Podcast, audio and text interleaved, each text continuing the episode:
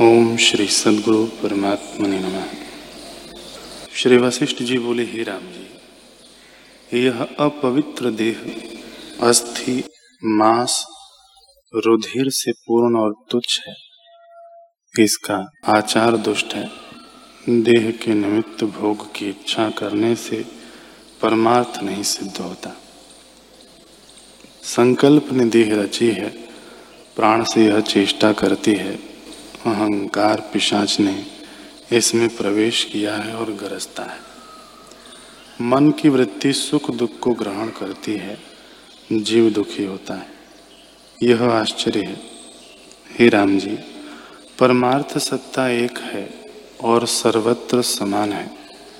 इससे भिन्न सत्ता नहीं। जैसे पत्थर, घन जड़ होता है और उसमें और कुछ नहीं उपजता। वैसे ही सत्ता मात्र से भिन्न दूसरी सत्ता किसी पदार्थ की नहीं है।